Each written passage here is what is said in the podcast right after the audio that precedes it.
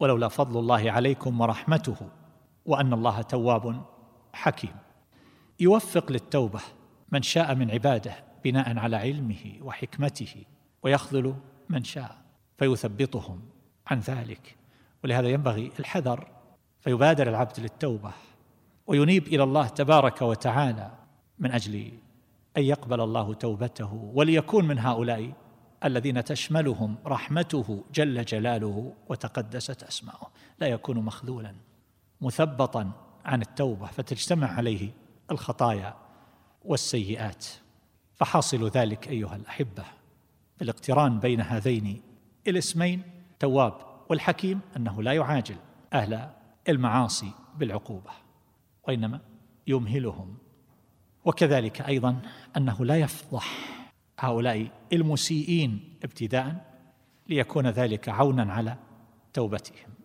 وهكذا أيضا ما شرعه تبارك وتعالى من الحدود والعقوبات وما يحصل به تكفير الذنوب وما يحصل به التخفف من الخطايا. تواب حكيم. هذا بالاضافه إلى الأعمال والعبادات المشروعة المتنوعة التي تحط الخطايا وهي كثيرة جدا. على العبد أن يعيها وأن يتتبعها وأن يحرص عليها ومن أعظم ذلك هذه الصلوات.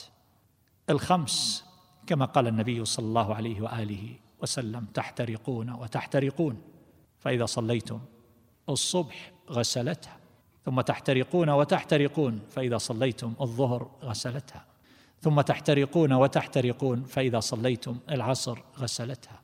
ثم تحترقون وتحترقون فإذا صليتم المغرب غسلتها. ثم تحترقون وتحترقون فإذا صليتم العشاء غسلتها. ثم تنامون ولا يكتب عليكم شيء. ينام العبد وهو نظيف. لو مات من ليلته ليس عليه ذنوب. ليس عليه خطيئة فالذي لا يصلي صلى الله العافية. وهكذا الوضوء حيث تخرج الخطايا مع الماء أو مع آخر قطر. الماء وكذلك الخطى إلى المساجد. وهكذا الجمعة إلى الجمعة ورمضان إلى رمضان وكذلك أيضا الحج المبرور. رجع من ذنوبه كيوم ولدته أمه ذاك الذي حج فلم يرفث ولم يفسق.